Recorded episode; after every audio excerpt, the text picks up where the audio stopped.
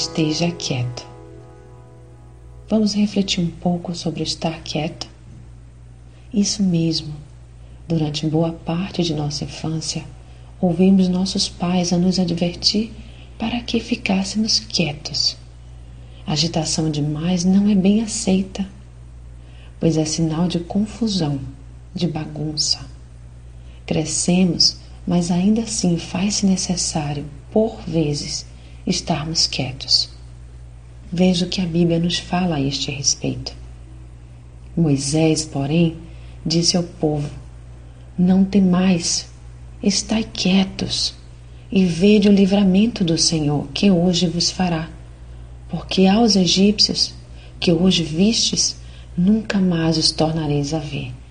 Êxodo 14, 13.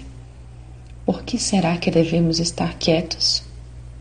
Será porque a nossa inquietação não acrescenta em nada?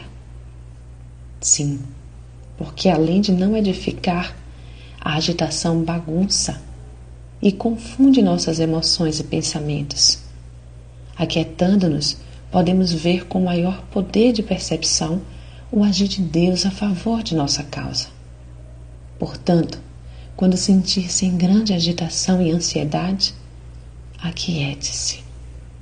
Nesse sentido, aquietar é sinônimo de confiar.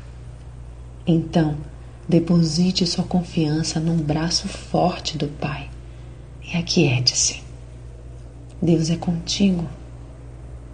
Sou Sayonara Marques. Minha página no Facebook é Despertar Espiritual Diário. Fique na paz de Deus.